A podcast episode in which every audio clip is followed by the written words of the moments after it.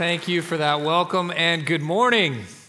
It is great to be with you and, uh, and to be with those who are live at our campuses at West Fort Worth and NRH, and for those who are part of our Keller campus, um, maybe who are watching online or live at one of our campuses. Can we give some love to our Keller family one more time? Yes. We will be joining with you in prayer over these next three weeks. And, uh, and I'm so grateful for Rick. I'm grateful for what he's going to be bringing next week with this brand new series, Find Your One. Uh, he's been giving me little sneak peeks every now and then when we've touched base this summer, and uh, we, are, we are in for a great word from him. And he said that he's been watching these messages online, which means somewhere at some point he's with us right now. Can we give some love to our senior pastor? Yeah. Rick, we love you. We're excited to have you back uh, bringing the word next week. And for today, if you've got your Bibles, go ahead and turn to Psalm 102, the 102nd Psalm. That's where we're going to finish our series, Highs and Lows. And while you're turning there to Psalm 102, this one last thing we can celebrate as a church.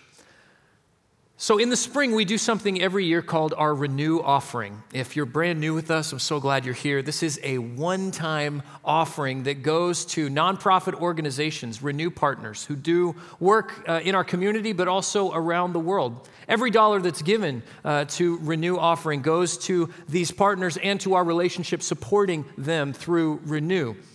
Now, we gave you an initial update in the spring that our, our first kind of initial total was uh, a little bit over $600,000. And so I wanted to give you an update here at the end of the summer as uh, all the last kind of donations have come in for Renew. And so, Hills Church, I am so excited to let you know that this year you gave over a million dollars to Renew. A million fifty-eight thousand two hundred fifteen dollars.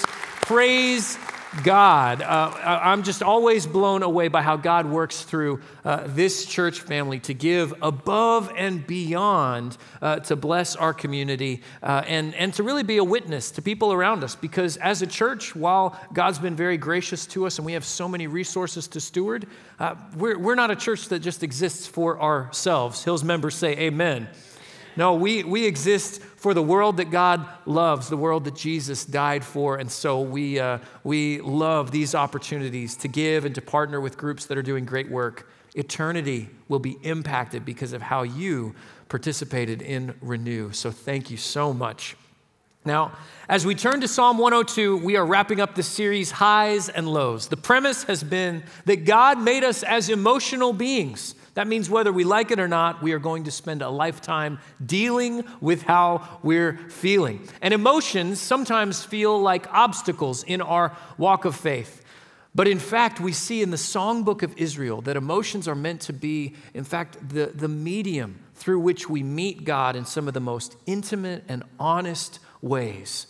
And so we've spent some time in highs and lows but if you spend much time in the Psalms, these 150 prayers and songs of God's people, you're going to know that a lot of them don't fit neatly into one category or the other. They're not just highs and they're not just lows. There's kind of some that are a roller coaster of emotions. And that's very much true of the last psalm we'll be in, Psalm 102.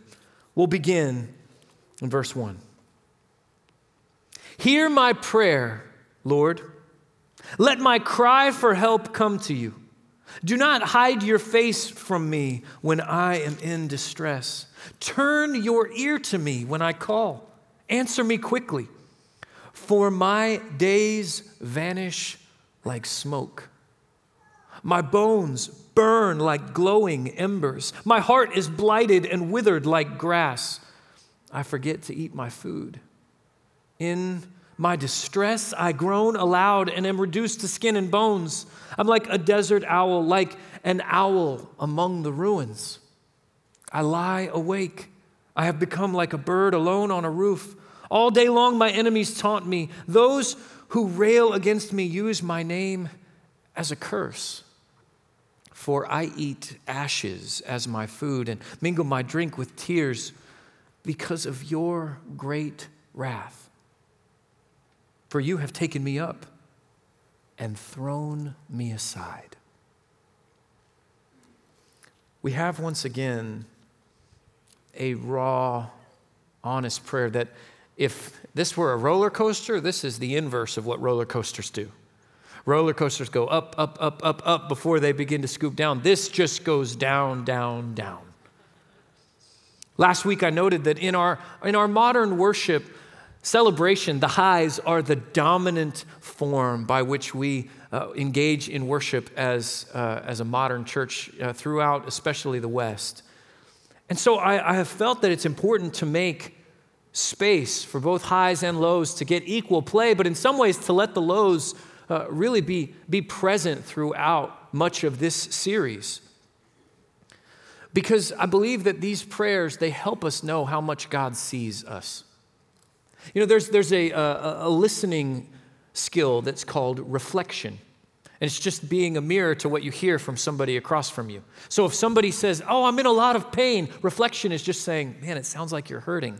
You're not contributing something new to the conversation, you are just helping them feel understood. But there's something that, that in some parenting books I read about that, that might be called preemptive reflection. Because when you are talking to a young child who developmentally may not have the words, if you walk up to the three year old and say, uh, Well, what's wrong? If that child doesn't have the language yet to be able to describe what they're feeling, then having someone ask that question makes them feel misunderstood and even more alone. But when, but when you walk up and looking at the situation, you practice preemptive reflection and you say, Oh, you, you are upset because you spilled your drink and you're embarrassed because your brother laughed. That's a hypothetical, by the way. That would never happen in my home.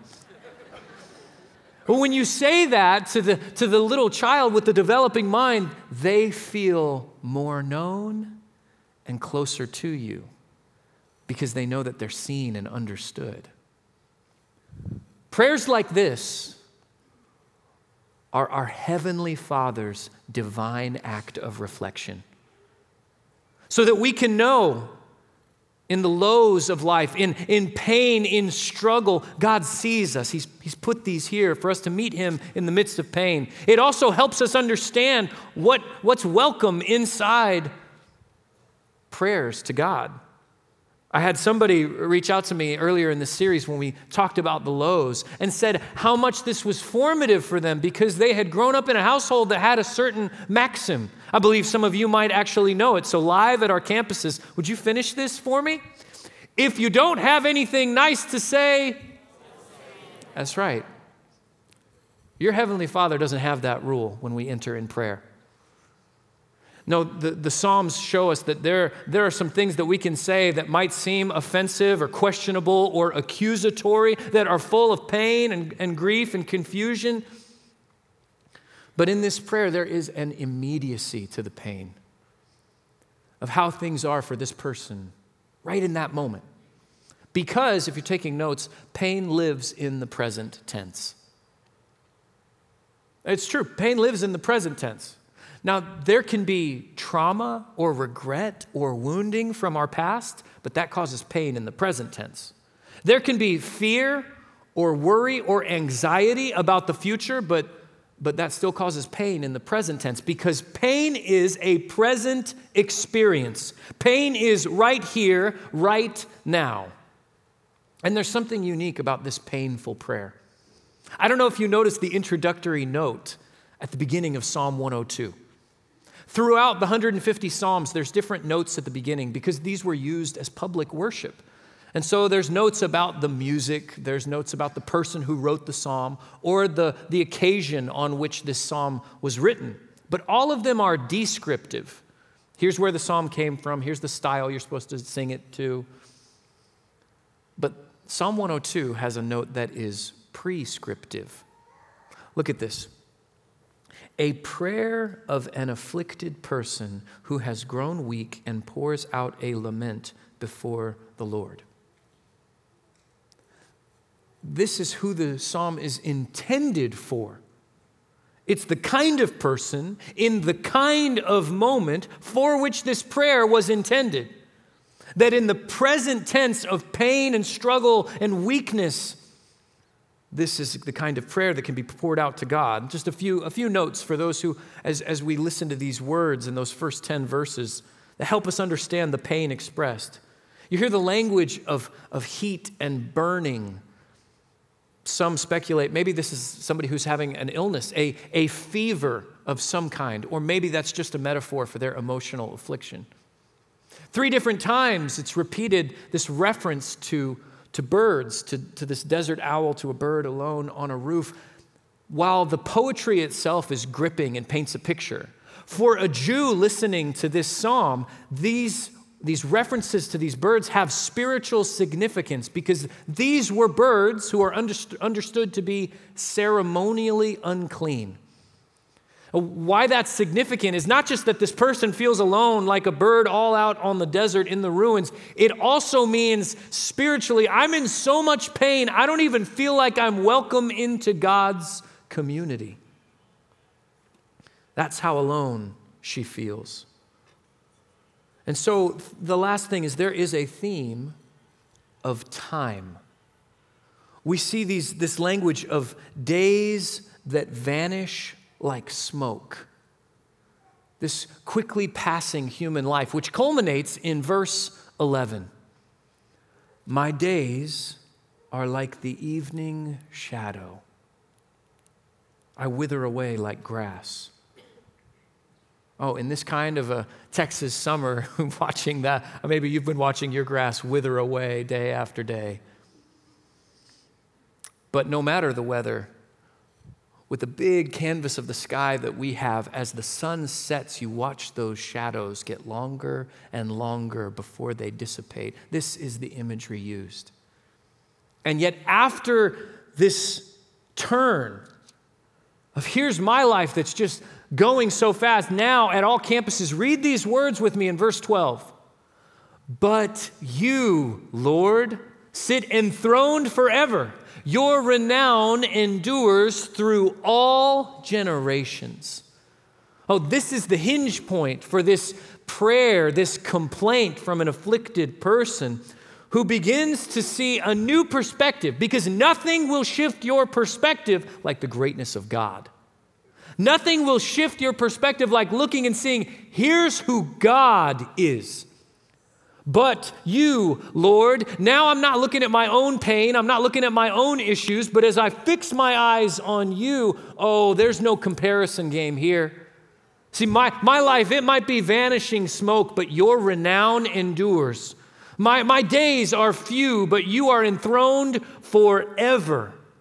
And out of this, there is a new form as the roller coaster of emotions begin to lift up, looking at the God who is enthroned on high.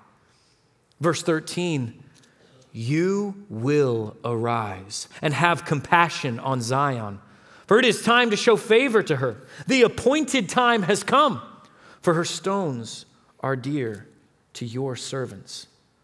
Her very dust moves them to pity. The nations will fear the name of the Lord. All the kings of the earth will revere your glory, for the Lord will rebuild Zion and appear in his glory. He will respond to the prayer of the destitute, he will not despise their plea. This prayer has shifted. As the, as the psalmist looks at the God who is enthroned, now there's this new kind of language. If pain was in the present tense, we notice that this psalm has not only been lifted up to the heights of where God is, it's, it's also been changed from an individual cry to something on behalf of a people. See, pain not only keeps us in the present tense, but often isolates us and makes us just think about us. But as the psalmist sees God enthroned over all generations, there is a prayer for all people, for nations and generations. And on top of that, there has been a shift. This prayer has done some time travel. Do you notice this language? All of these will or shall statements, depending on your translation. God, you will arise.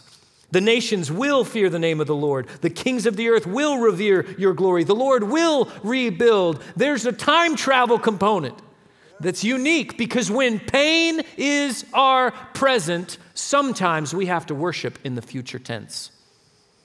Sometimes what we have to do is say, God, here's what my life looks like right now, and it's painful and it's hard. And here's what a lot of Psalms do.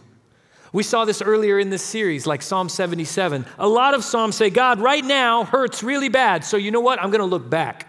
I'm going to look back at your faithfulness, back at what you've done to be able to rescue your people. And because, God, if you did it then, then you can do it now. And that's a good way to pray. But Psalm 102 is different. Psalm 102 doesn't re- reference the resume of redemption that God has. Psalm 102 says, God, it hurts here right now, but when I look ahead at the unchanging, transcendent God, because you keep your promises, because you're faithful, God, I believe what you will do, even though I can't see how you're going to do it. God, I claim the promises that you will keep, even though I'm not sure how it will come to pass. In fact, in this future tense worship, there's this, this resilience that says, God, I believe that you could actually do it right now. That you could do something today that will echo into tomorrow. That out of your saving work today, for me right now, there's some way you're going to impact future generations and peoples from other lands. This is the word of Psalm 102 that, that continues. Listen to this language. Verse 18 gets even more future focused.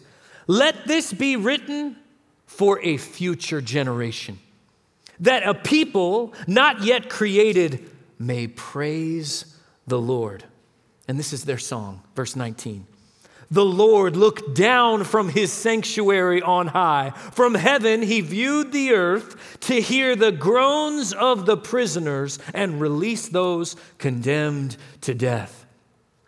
So the name of the Lord will be declared in Zion and his praise in Jerusalem when the peoples and the kingdoms assemble to worship the Lord.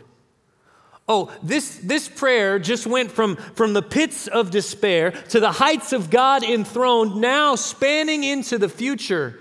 And the, and the time travel keeps happening. We go to the future, and the psalmist says, Would you pick out a generation that doesn't even that it isn't even breathing yet, that hasn't been made yet. And would you someday let them sing about what happened today in my present pain? God, would you do this? In the future, would you, would you act in such a way that a people not yet created would worship about the delivering work I believe you can do right now in my life? What happens here is that the psalmist basically goes, God, I believe you can take the prayer of this afflicted one and make it the praise of future generations. That's what God, who is sovereign over time, can do. And, and if you want an example, man, I was thinking about this. Maybe, maybe you know the story of Horatio Spafford. Lived in the 1800s. He was a Chicago businessman and follower of Jesus. Horatio and his wife Anna had five children one son and four daughters. Now, when their son was just four years old, he died from scarlet fever. Horatio and Anna grieved their son. And just a year later, in October, October 1871, there was a massive fire that swept through the city of Chicago, devastating many of the businesses that the Spaffords owned and operated, and they lost a fortune. Two years after that, they were going on a holiday to England. Horatio's wife, Anna, and their four daughters went ahead while Horatio had to finish some business. And on their transatlantic voyage, their vessel was hit by an iron sailing ship. And the, the ship went down. Horatio waited stateside with bated breath for any news of what happened to his wife and his girls.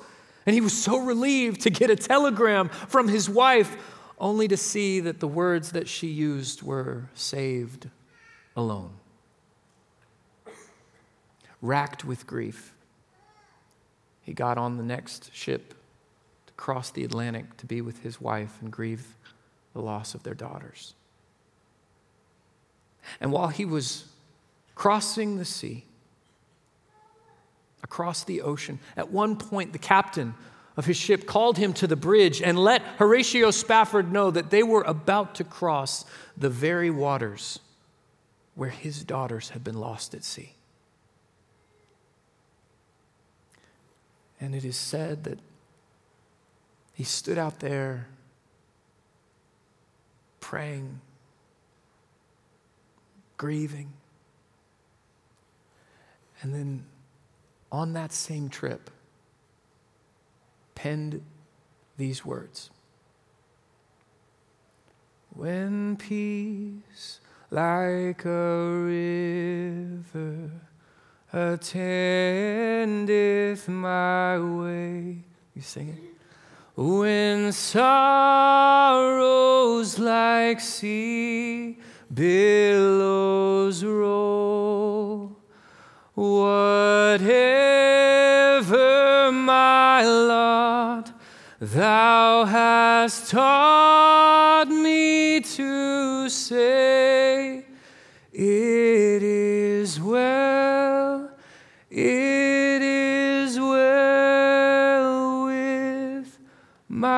soul. Did you know? Did you know that you were among the generation not yet created when God took the afflicted prayer, the painful cry of a father grieving, and turned it into praise for future generations? Oh, this is the faithfulness of our God who can meet us in seasons of pain, and, and that doesn't mean that the story's over. In fact, it means that the God who transcends time itself is able to do something in the future that we can only pray towards. We don't even know how to imagine it. This is the place from where this afflicted one, this, this daughter of God, this son of God is, is praying, reaching out to God, saying, God, I'm claiming something in the future for generations that I might not even get to see. Because right after this beautiful picture of what God's going to do, Psalm 23 plummets right back down to the current circumstances. Verse 23 In the course of my life, he broke my strength, he cut short my days. Many of you know what it's like to feel your strength broken. Some of you know what it's like to get the diagnosis or the news that makes you feel like, God, are my days about to be cut short? And many of us have grieved and prayed and supported friends and family members and coworkers who get news that changes their timeline of how long they're going to live. And in that place, the psalmist can say, God, this isn't fixed, and I still don't know how many days I have left. But though I'm in days that make my days feel numbered, here's what I can pray. Verse 24. So I said, Do not take me away, my God, in the midst of my days. Your years go on through all generations. In the beginning, you laid the foundations of the earth, and the heavens are the work of your hands. They will perish, but you remain. They will all wear out like a garment, like clothing. You will change them, and they will be discarded, but you remain the same. And your years will never end. The children of your servants will live in your presence their descendants will be established before you. Oh, with a situation and a present pain that is unresolved, this worn out worshiper says, God, I'm still going to claim what you can do. And that is because no present pain compares to God's eternal promise. No present pain compares to the eternal promises of the God who is enthroned over all of history. The God who is known and meant to be known by every nation and every generation. No, he is a promise keeping God, an all powerful God, a God who could change mountain ranges like we change bed sheets. A God who is so powerful, so merciful, that He's not going to despise the prayer of the afflicted, but turn it into future praise. Oh, when we believe this, it means that I can lament in the present tense, but I can worship in the future tense, and I can fix my eyes on an unchanging, merciful, loving God who will keep his promise. Because when, when you and I, man, this, this is a, a psalm that was for Israel first, but follower of Jesus, this is for you and me today. And I, I just want us to look back, and you may not be a follower of Jesus right now, listening to my voice, online or in person. I'm so glad you're listening. But I really believe you can't fully understand what's in all of the Psalms unless you start looking for Jesus there. And if you are a follower of Jesus, would you just look back at these verses and see the work of your Messiah? Because when, when we look at this, it makes me realize the one enthroned forever embraced the vanishing smoke of human existence. The Lord of all eternity was bound by time and space. God in the flesh. And this unchanging God to save us, let his days be cut short. Jesus was 33 years old when he became the afflicted one. When he grew weak and poured out his lament before the Lord on his way to the cross, saying, God, take this cup from me, but not what I will, let your will be done. Jesus became the lonely and abandoned one who had no one with him except those who would mock and curse him. He groaned aloud when they beat him. He faced the taunts and curses. He took the wrath of God that we deserve. He was lifted up when they put him on a cross. He was cast aside when they put him in the grave. And then three days later, he resurrected, rebuilding something better than Zion.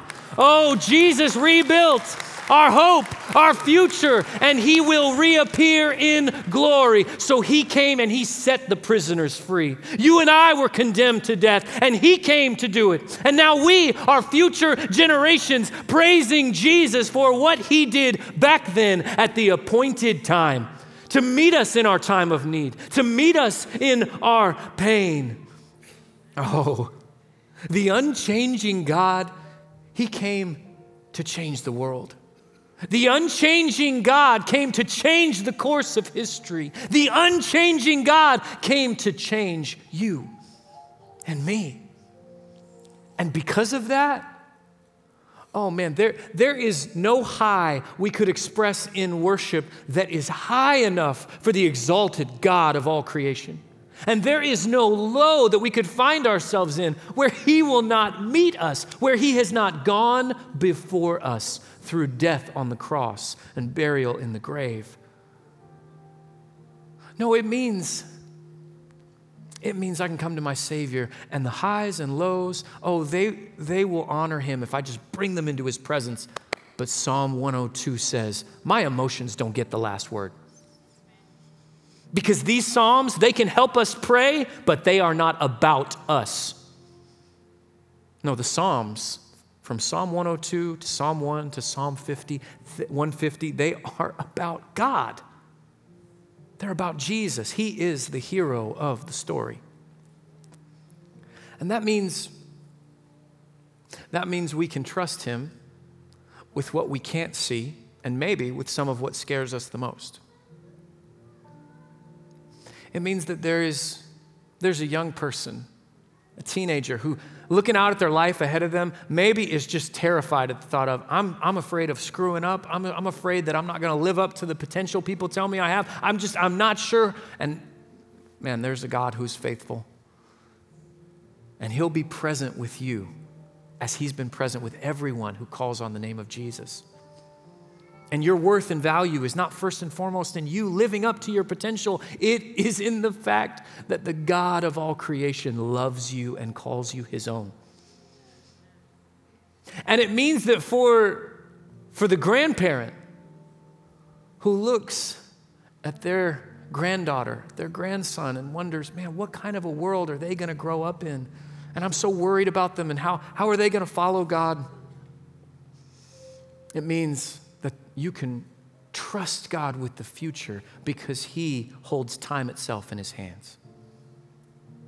It means for the parent who goes, I don't, I don't know, I don't know how to try and disciple my kids into a world that looks so different than the one I grew up in. It means God will be with you and God will be with them.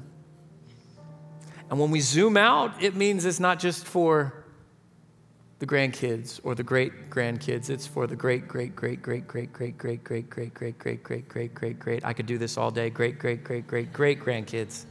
That if Jesus hasn't come back yet, Psalm 102 will still be proven as a way God has been faithful with each generation who calls on his name. That's what we can claim, worshiping in the future tense. And so I want to invite you, close your eyes for a moment. And between you and God, would you just name before the Lord? the pain or struggle that has been wearing you out and dominating your present.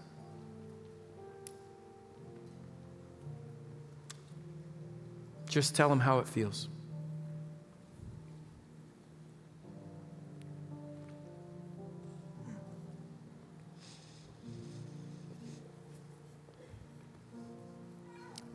And now ask God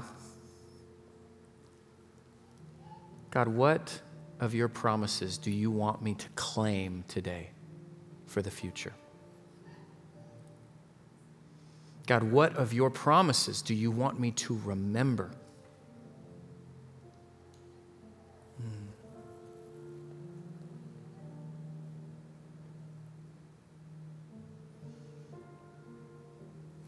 Lord, I thank you that you are a promise keeping God that you are a God who is sovereign over every nation and every generation. And so, Lord, we, we thank you that you don't ignore the prayers that come from us in our weakest moments, but you listen, you respond, you restore. We believe it, Lord, even in the midst of times when we can't feel it. God, I pray for future generations